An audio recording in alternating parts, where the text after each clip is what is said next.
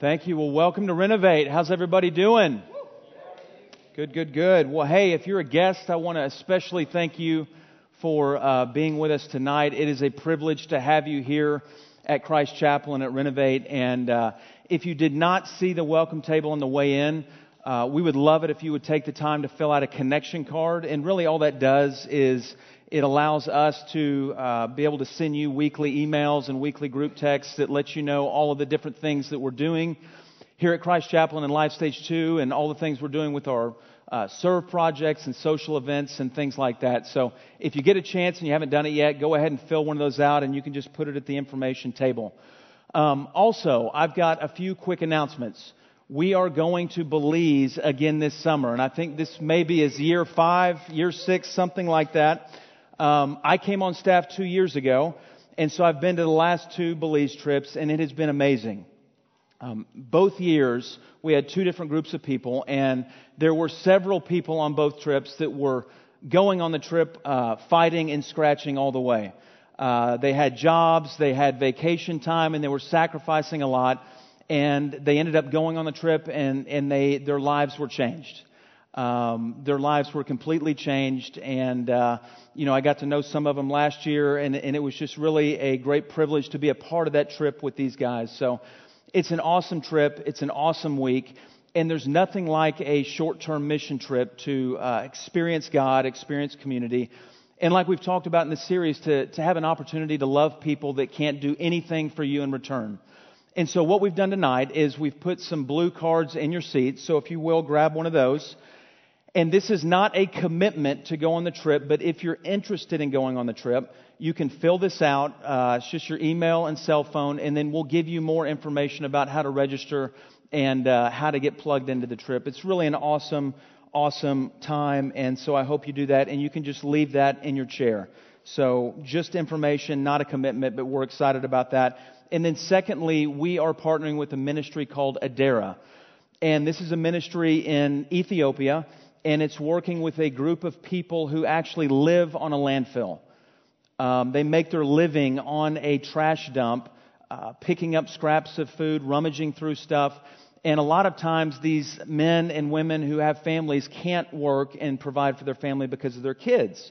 They have to take care of their kids. So, this ministry provides school, a Christian education for their kids. And what we're doing in helping with this ministry this month is we're going to. Um, partner with their, their feeding program.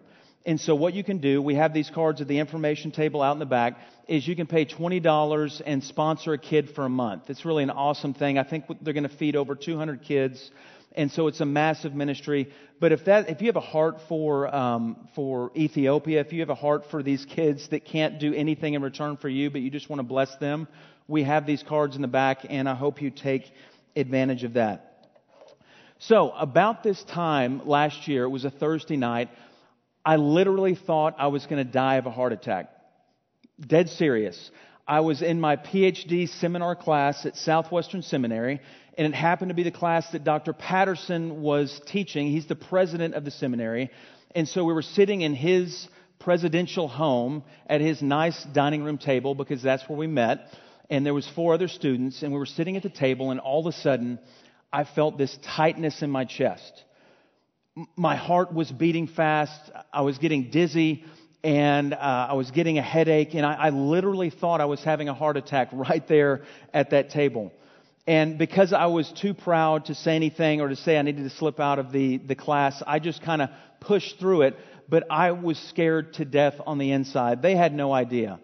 Um, it, it was ironic. We were going through a class on the atonement, and so I was learning about how Jesus died for our sins and made a way for eternal life. And I literally thought that night was going to be the last night for me. Dead serious. I didn't know what was going on, but something was going on with my heart, and I didn't know what it was. So after the seminar, I made it through the seminar. I went to meet with a group of guys I meet with every Thursday night at the round table, is what we call it. And I show up at the round table, and, and I'm I'm pretty much in tears. I'm not crying, but I'm, I'm scared to death. Some of those guys are in this room and they probably remember that night. But I walk in, I'm like, guys, some, something's wrong with me. Like, I don't know what it is, but, but I think I'm having a heart attack. And one of the guy's dads was a doctor. So he calls up his dad, and I'm like, "Hey, I'm I'm your son's pastor, and uh, how you doing? I I think I'm going to die tonight. Can you tell me what I need to do?" He was a heart doctor, and so he kind of walked me through some steps, and uh, he said, "If if it really gets to where you're you, you really think you're you, you need to go to the hospital, then go to the emergency room and get that figured out. But if you can wait and go to the doctor, go ahead and wait to, go to the doctor." So Needless to say, that weekend was an intense weekend for me. And so I went to the doctor on Monday and, and I, I met with him. They did some tests and everything, and I, I didn't have a heart attack. I wasn't having a heart attack. My heart was okay, but what I had was high blood pressure. And I'm talking blood pressure through the roof. And so he asked me two questions. He said, Tyler, how, how's your diet going? And I said, Yeah, that's a good question. Um, uh, yeah, um, it's it's going pretty good. I'm I'm eating a lot of sugar. I'm eating a lot of fat. I meet with four or five guys a week for lunch, and we usually go to El Fenix or Five Guys Hamburgers. Or I mean, I'm you know, food is going well for me. In fact, that's one of my biggest decisions I make every day is where do I want to go eat with the guys. So uh, I meet at Old South. We eat German pancakes. I drink a lot of coffee, not a lot of water. Um, that that's my diet. And he's like okay, that, that's not good. Um, and then he asked the second question. And he said, How's your exercise going? And I was like, you know, it, it's not going at all. It's, it's, it's not going good at all. In fact, since I started my job at Christ Chapel, I haven't lifted a weight in, in probably years. I used to run. I don't run anymore. I used to play racquetball. I don't play racquetball anymore. I, I'm not doing anything. And he's like, okay, yeah um, so I'm going to give you this high blood pressure medication, and you're going to start taking that until you change your lifestyle. And he said, if, if you don't start to change your lifestyle, you're in big trouble. Because the way you're eating and the lack of exercise that you're doing, this, this is not going to be able to be sustained for long term. And, and my body knew that. So what was happening to me is my body was, was yelling at me, Stop. Warning. You need to stop and look at what you're doing. And the way my body was communicating was I was feeling this stress that just wasn't connected to anything in particular. It was just this tightness in my chest. I was feeling this, this kind of anxiety that was going throughout the day and it wasn't connected with anything. I was getting dizzy for no reason and I was having headaches and I felt this pressure in my chest and my body was saying, Tyler, you need to change your lifestyle. Taking care of our bodies is extremely important. But if it's that important to take care of our bodies, and many of you know where I'm going with this, if it's, if it's that important to take care of your bodies, how much more important is it to take care of your souls? If, if we need to take care of our bodies so that we can have a healthy lifestyle, how much more important is it to take care of our souls so we can be godly and live a godly lifestyle? And for some of you in this room, me included, you know, I hate this series, to be honest with you, because every week it's, it's wrecking me. I'm like, I don't know if I can get up here and preach this stuff because I'm not where I want to be. But some of you in this room, your soul is saying, stop, warning, danger. If you keep going the direction you're going, you're going to get in trouble. You're going down a path that you don't want to go down. And the funny thing is, we spend a lot of time with our bodies, but our bodies are temporary. You know, Paul says that our bodies are just temporary tents that are housing our souls. And one day, if we're in Christ, we're going to receive resurrection bodies. I can't wait for that day. But this body is just a tent that's temporarily housing our souls. But our souls are eternal. And some of your souls are crying out, Stop. You need to stop danger. And the way your soul is crying out is anxiety and, and stress and just a, an irritability that, that won't go away and a, and a frustration with your friends and a snappiness with your girlfriend or boyfriend and just a, a general lack of contentment and joy. That's your soul saying, stop. You need to address some things in your life. And so tonight, I want to ask you two questions. How is your spiritual diet? And how is your spiritual exercise? I mean, how is your spiritual diet? What kind of food are you putting into your soul? And a few weeks ago, I talked about are you hungering after God's word? What, what are you putting into your soul? What are you feeding yourself? And secondly, what, what's your spiritual exercise? How are you training yourself to be godly? That's the question I want to ask tonight. And so, if you're new here, we're right at the end of our series called Vital Signs. And this is a, a six week series. And all we wanted to do was each week we wanted to ask you a, a diagnostic question. Like, we're going to ask you this question, and you're going to be able to tell where you are in your spiritual life. You know, kind of on a scale of 1 to 10. Are you a 2 and you, you want to be a 4? Are you a 6 and want to be an 8? And so Ben led off the series and talked about are you thirsting after God? Do you want more of God? Are you content and complacent and, and satisfied doing your own thing? And we talked about hungering after God's Word. We talked about loving people who can't love you in return, loving people because Jesus loved you when you had nothing to offer. Are you loving people who have nothing to offer you in return? And then Ryan McCarthy last week talked about are you loving the bride of Christ? And so tonight I'm asking you, are you training yourself to be godly? Do you have a good spiritual diet? Do you have a good spiritual game plan, a routine, a workout program for your soul? And so, if you have your Bibles, go ahead and turn to um, 1 Timothy chapter 4. I, I, I love 1st and 2nd Timothy. They're letters that Paul wrote to Timothy, who was his young protege. And Timothy was in Ephesus helping with the church there in Ephesus, and there were some tough things going on there.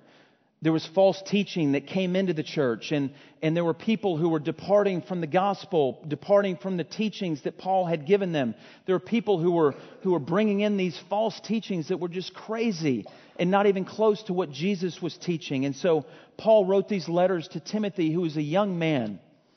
He was a young, he was a young man in his 20s, and, and he was saying, you need to, to keep your eyes fixed on the gospel.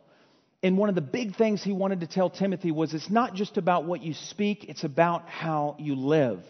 Are you living a life of godliness? So let's read this passage together. It's 1 Timothy chapter 4. It's towards the end of your Bible, right after 1st and 2nd Thessalonians, starting in verse 6, and it should be up on the screen if you don't have your Bibles.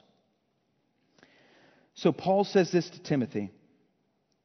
If you put these things before the brothers, and he's talking about the gospel and the faith, the, the, the, doctrine of the faith. If you put these things before the brothers, you will be a good servant of Jesus Christ, being trained in the words of the faith and of the good doctrine that you have followed. Having nothing to do with irreverent, silly myths, rather train yourself for godliness. For while bodily training is of some value, godliness is of value in every way as it holds promise for the present life and also for the life to come. The, the, saying is trustworthy and deserving of full acceptance. For to this end we toil and strive, because we have our hope set on the living God, who is the Savior of all people, especially of those who believe. So, Paul is, is talking about this idea of godliness. And in fact, that, that word's used only 13 times in the New Testament and nine times in this le- letter to Timothy. And this, this idea of godliness is this reverence and awe for God that a follower of Christ has that translate in, in, into a life of obedience and activity. So it's this, it's this reverence for who God is and what He's done through Jesus Christ on the cross it's this reverence and awe for God that can't help but lead to a life of obedience and activity. And so Paul is focused on Timothy living a godly life and the church in Ephesus living a godly life. And, and who is a better picture of the life of godliness? It's Jesus Christ who, whose mind and affections were set on the Father from the get go, and he only did what the Father told him to do, and all that he was concerned about was not pleasing man, but pleasing his Father. And he had a reverence and awe for the Father that led to action and obedience. That's what a godly life looks like. And not only did Jesus live that godly life, He also gives us the power to live that godly life. And so, as we talk about this tonight, I want you to remember that when you put your trust in Jesus Christ, He gave you His Holy Spirit and He has given you the power to live a godly life. I don't want you to leave here tonight thinking, that this is, I, there's no way I can do what Paul's asking me to do and what Tyler's asking me to do. I, I just don't have it in me. And it's going to be tempting to think that. But Jesus has given you everything through the Spirit and through the Word of God to live a life of godliness. So I just want to talk about three simple things tonight. I want to talk about what is a healthy spiritual diet? You know, what does that spiritual diet look like? And then what is a solid, rigorous spiritual exercise program? And then the third thing I want to talk about is what are the benefits of choosing those two options? Like, what do you lose if you say, you know what, I don't want that, I've got my own thing going? What do you lose if you choose to reject those two options? So, we're just going to walk right through this text, starting in verse 6. The first thing with a healthy spiritual diet is you have to reject bad doctrine. And listen to this. He says in verse 6 If you put these things before the brothers, you will be a good servant of Christ Jesus, being trained in the words of the faith and of the good doctrine that you have followed. So that's a positive if you give them the positive truth of the gospel, that's good. But listen to verse 7 have nothing to do with irreverent, silly myths. One of the things that was happening was there were these, these lies, these myths that were entering the church that were deceiving people. Now, every Thursday night, I've already mentioned it, but every Thursday night I meet with two groups of guys. I call it the, we call it the think tank and the round table. And the whole purpose of us meeting every Thursday night is to learn how to think Christianly about all of life. Learning how to develop a biblical worldview, no matter what area of life you're in family, relationships, um, whether to have kids or not have kids, whether to live here or choose this job or where should I work or, or what church should I go to. Whatever question you have, what we try to do on Thursday nights is look at how do you answer that question from a biblical worldview. And you know what we do a lot is we study bad ideas and other worldviews. So right now we're going through a book called 10 Books That Screwed Up the World and 5 That Didn't Help. It's really a fun book. And they really are books that screwed up the world. Um, we're talking about like Hitler's Mein Kampf and the Communist Manifesto. And, and we're talking about Frederick Nietzsche's Beyond Good and Evil. I mean, these are, these are crazy ideas that millions of people have adopted. And what we found as we've studied these ideas, it's really fun to watch. We read them and then we think, this really isn't that compelling. This idea, which has been adopted by millions of people, really isn't that impressive. It's, it's actually kind of crazy. It's like there, there's no way this is true. But people follow these ideas. And as, as followers of Christ, whether you're leading a small group or a volunteer or a pastor or wherever you are, as a follower of Christ, we have to reject bad doctrine. And the only way to reject bad doctrine is to know good doctrine and is to know the truth. And so Paul says in verse 6, he says, If you put these things before the brothers, now Timothy is teaching, and what Paul's saying is, continue to put these gospel truths before the body of Christ. Continue to teach them about who Jesus is and what Jesus has done. And then he says this You will be a good servant of Christ Jesus.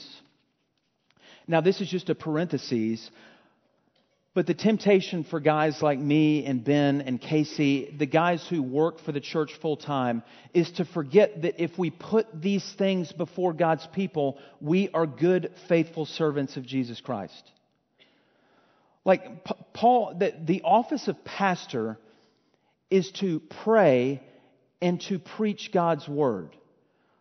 All the other stuff we do, there's necessary things, but when it comes right down to it, my purpose in life as a pastor is to pray for each and every one of you and for God to move in our ministry and in our church and then to teach faithfully the Word of God. If I do that, Paul says, you will be a good servant of Jesus Christ. What more could I ask for? And yet, I find myself over and over again focusing on all the other things that are, that are involved in ministry. you know, all the organization, all the planning, all the administration, all the, the, the paperwork, and all. I mean, there's so many things at a church this size that we do. When, when Paul is saying, Tyler, do you want to be a faithful servant of Jesus Christ? Then give your people the truth, give, give them the gospel. Give them the fact that Jesus came and lived a perfect life and died for their sins so that they might be forgiven and have eternal life so that their soul might be made right with God, and that one day they can, they can have the hope that when they die, they will be face to face with Jesus Christ, in the presence of Christ, with no fear, with no sin, with no anger, in perfect harmony with God. That's the message of the gospel. And to live in perfect, perfect harmony with each other. And so Paul's saying to Timothy, embrace solid biblical teaching. And it's funny, he says here, being trained in the words of the faith. This idea of being trained in the words of the faith is being nourished by the Word of God, which is kind of goes back to what I talked to two weeks ago about hungering after God's Word and let it nourish your soul. And so Timothy was being nourished by the Word of God ever since he was a little kid. Because in 2 Timothy, it talks about his grandmother and his mom and how they raised him up in the gospel. And so Paul was saying, don't forget where you came from. Keep nourishing yourself with the Word of God. As a ministry, we have to embrace solid biblical teaching.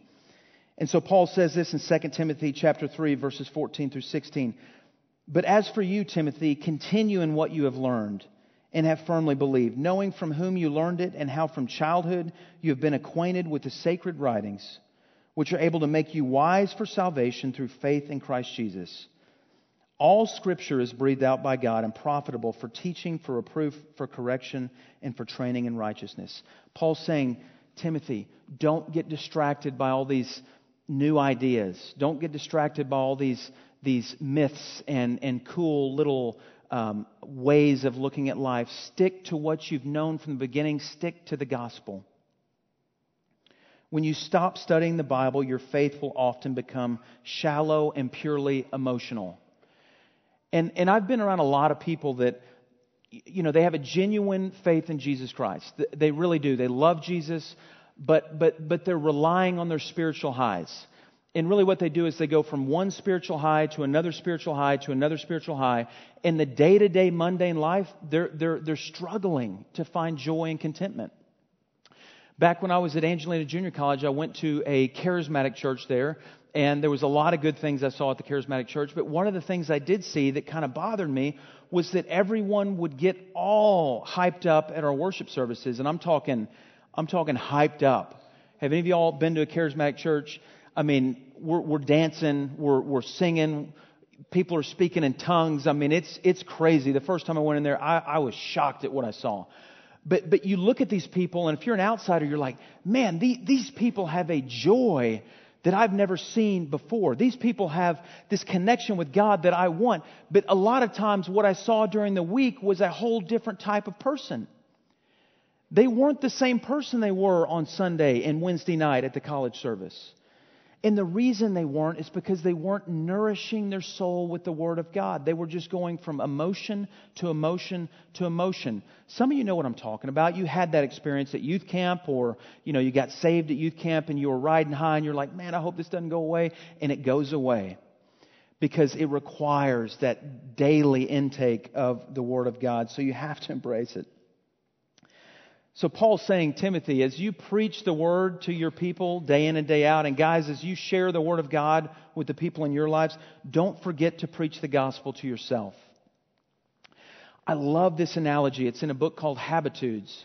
And the analogy is, is to an image. It's, it's an image based leadership book. It's really cool. But, but there's an image, and then there's a leadership lesson connected to the image.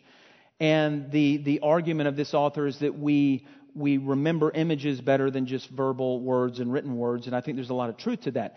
But the image was this starving baker, and you see this baker with a loaf of bread, and you see these people sitting down at a table, and he's going to bring bread to the people. And the story is he started this bakery, and this bakery was booming. I mean, this bakery, there was a line around the corner, and he had the best um, bread, he had the best um, uh, cakes, and, and every day he was just running to and fro. I mean, he was, he was serving bread and he was doing awesome, and the people were being fed. They were full and they were leaving happy. But what the regulars were noticing was that the baker kept getting skinnier and skinnier each week. And he would show up again and he's running around serving people, and everybody who came to that bakery left satisfied and full and, and content. And man, that's the best food I've ever had. But every week the baker was getting smaller and smaller, and eventually the baker died of starvation. Because what happened was that the, the baker missed the principle that as you're feeding other people, you better feed yourself or you're going to die. And so, in your ministries, in your little groups that you influence, as you're sharing the gospel, as you're teaching people, you cannot forget to feed yourself and nourish yourself with the Word of God. Too many of us spend our time in the Word of God preparing for lessons or preparing for your small group or preparing for your little talk at FCA or, or, I'm preparing for sermons here every week. And what happens is I'm spending all my time thinking about how I can feed you and I don't feed myself. Guys, we have got to nourish our souls with the Word of God. And Paul said, Timothy, young man, you've got talent, but don't forget to feed yourself the Word of God, or you're going to run out of steam. You're going to not make it. So I just want to challenge you, like I did the other day. You, you, you've, you've got to get into the Word of God. You've got to get into the Word of God. The second thing is we, we have to have a rigorous spiritual exercise program. And this is starting in verse 7. If you follow with me, it should be up on the screen. I love this. Have nothing to do with irreverent, silly myths. Rather, train yourself for godliness. Rather, train yourself for godliness, for while bodily training is of some value, godliness is of value in every way, as it holds promise for the present life and also for the life to come. We are called to train ourselves in godliness. In this word train, actually originally meant in the Greek to to, to exercise uh, naked, okay? And this is before the New Testament times, but the Greek athletes actually competed naked. And um, I, I'm an athlete. I grew up an athlete, and, and I love being an athlete. And people saying, hey, Tyler's an athlete. But I can assure you, if I lived in that time period, Tyler would not be an athlete. I, I, would not be an athlete. It would be Tyler the piano player, Tyler, Tyler the flute player. I'm not training naked. And so that word train originally was for the Greek games and it was training naked. Okay, get that image out of your mind. Let's keep moving on. Okay. But when the New Testament times arrived, that, that word train became just a general concept for rigorous exercise. That's really all that it meant at that time. Rigorous exercise. And Paul's saying, if you don't train yourself to be godly, you're not going to be godly. The reality is, guys, we have to discipline ourselves to be godly. We have to work to be godly. Let me say that again. We have to work hard at being godly. And some of you are thinking, hey, Tyler, that sounds a lot like legalism. That sounds a lot like the to do list that I've hated and that I was at that church one time and I got away from that church because I'm not all about the to do list. What are you talking about? I'm talking about you have to work hard if you want to be godly. Just like an athlete, just like an Olympic sprinter, you have to work hours and hours and hours and discipline yourself to be godly. But the difference between discipline and, and, and, and uh, uh, legalism is that discipline is rooted in grace. You're not working hard so that God one day says, Man, Tyler, you're, you've impressed me. You're really holy. I'm going to accept you into my kingdom. I, am going to forgive you and I'm going to cleanse you. And then I can look at other people and go, man, if you'll just do what I do, then you can be made right with God. That's, that's not what training yourself to be godly is. Training yourself to be godly is rooted in the gospel. It's rooted in the fact that because I've put my trust in Jesus Christ, He's empowered me. He's given me His Holy Spirit. He's given me all the things I need to live a godly life. He's given me the means of grace to live a godly life. What are these means of grace? They're called the spiritual disciplines. They're the spiritual disciplines. God has saved us, and then He's given us these means that if we do these things, we begin to become more like Christ. We begin to be godly. And what are these things?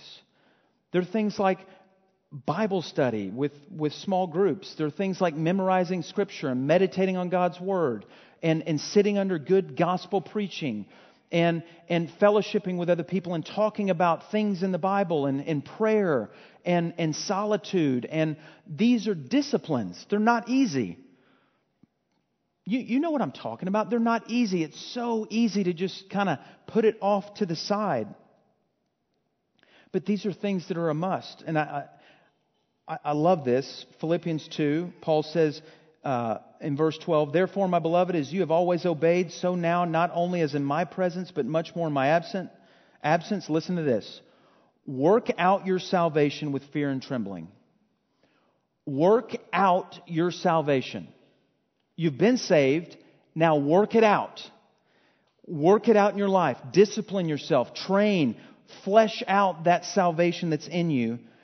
For it is God who works in you both to will and to work for his good pleasure. So we, we can't take credit for it, but we have a part that we play. In whatever growth we have in the Christian life, we don't take credit. We give credit to God because He gives us the desire and He gives us the ability, but we still play a part. It's, it's kind of, it's this tension we have to hold as believers, but we have to play a part in this growth in godliness. We have to train ourselves.